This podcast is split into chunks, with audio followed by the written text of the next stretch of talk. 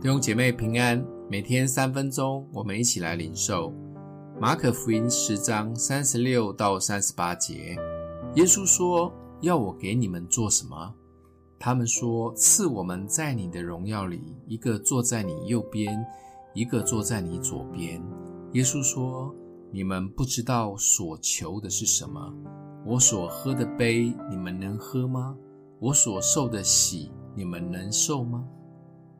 这是耶稣第三次跟门徒们说，他快要面对被交出去、死亡、三天复活的预言。这次耶稣把要受死的细节讲得更清楚。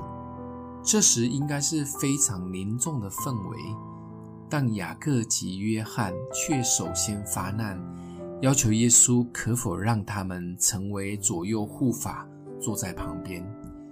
耶稣却用一种非常怜悯的口气回应这一对宝兄弟：“你们所求的，你们并不知道。”而其他十位门徒对雅各、约翰兄弟提出的这种需求非常的不爽。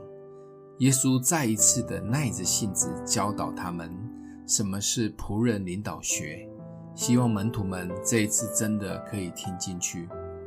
有时我们并不知道我们所求的是什么。就如同雅各、约翰向耶稣所求的一样，他们所想要的可能是有最好的位置、职分、权柄、祝福，期待主按着他们所想要的来成就。但主的意念高过我们的意念，他想的总是与我们想的不同，也只有主能知道未来会发生什么事。如果雅各知道他求的结果，是成为第一位殉道的门徒，当时的他应该不敢乱求。当然，我们可以尽量的来祷告祈求，把祷告的信寄出去。至于主什么时候回信，回的内容是不是我们所想要及期待的，这就不是我们要去担心的。真正的祈求是回到主心意里的祈求。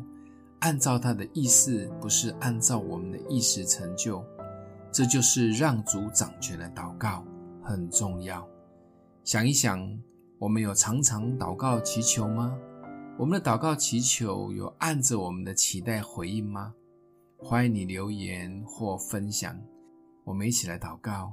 爱我们的父，求主听我们的祷告，按着主你的心意回应我们，也帮助我们，让每一个祷告。